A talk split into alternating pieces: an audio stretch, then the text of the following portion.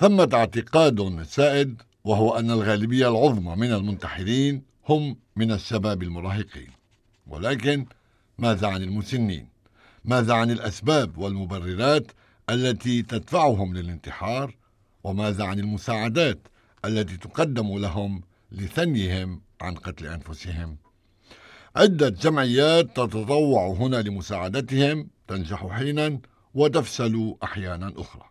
من تلك المنظمات منظمة Suicide Action التي يتحدث عنها مسؤول مقاطعة كيبيك فيها فيليب أنجي لهيئة الإذاعة الكندية التي أجرت تحقيقا حول الموضوع. يقول أنجي مقدما غرفة العمليات la salle d'intervention téléphonique est vraiment euh, l'endroit où on reçoit un bon nombre d'appels, euh, euh, environ 25 000 appels par année.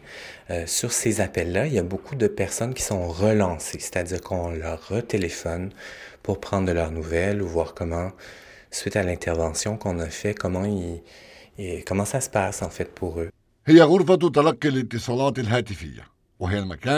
حيث نتلقى حوالي 25 ألف مكالمة سنويا وبينها مجموعة كبيرة من المتصلين. نعاود نحن الاتصال بهم لمعرفة أخبارهم وكيف تسير الأمور معهم في أعقاب تدخلنا لثنيهم عن الانتحار. ويضيف on observe une tendance à ce que euh, là actuellement ce sont les 45-64 ans, les hommes de cette tranche d'âge-là, qui décèdent le plus par suicide et qu'on a plus de difficultés à rejoindre.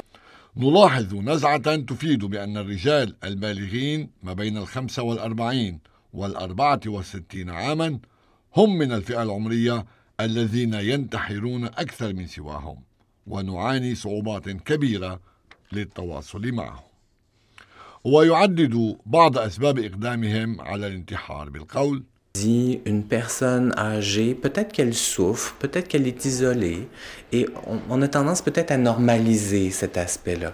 Alors nous, on constate que la détresse chez les personnes aînées, elle est là. إن المسن ربما يعاني ويتعذب وربما يعيش معزولا وصرنا للأسف نعتبر أن هذه الظاهرة باتت أمرا طبيعيا نستمع إلى مكالمة من مسن يسأله فيها المتطوع كلود تالبو ما إذا كان يفكر بالانتحار ويطلب إخباره عما يحصل معه Suicide Action Montréal, bonjour. Mon nom est Claude.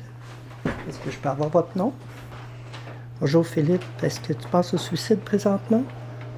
Oui. Eh, pe- Peux-tu me dire ce qui se passe? ويعلق اتصال من أصل خمسة اتصالات يأتي من المسنين ويضيف Une des, des caractéristiques, c'est l'isolement. C'est qu'ils n'ont pas accès à parler à quelqu'un. Je je me rappelle un, un appel, une, une femme euh, passée la soixantaine. Euh, elle dit, elle m'a- ça, ça m'avait euh, frappé. Là. Elle dit, je vous appelle parce que j'ai personne à parler. Mais elle dit, je pense pas au suicide. Est-ce que je peux quand même vous parler juste cinq minutes? أحد المؤشرات والأسباب هي العزلة وعدم وجود من يتحدثون معه وأذكر ما قالته لامرأة تعدت الستين من العمر قالت أتصل بك لأن ليس عندي من أتحدث معه أنا لا أفكر في الانتحار ولكن هل يمكنني التكلم معك لخمس دقائق فقط؟ والعزلة ليست العامل الوحيد للانتحار كما يقول فيليب أنجي ويضيف C'est une période où malheureusement parfois il y a des pertes, divorces, problèmes de santé, euh, chômage, isolement, consommation, alcool, drogue.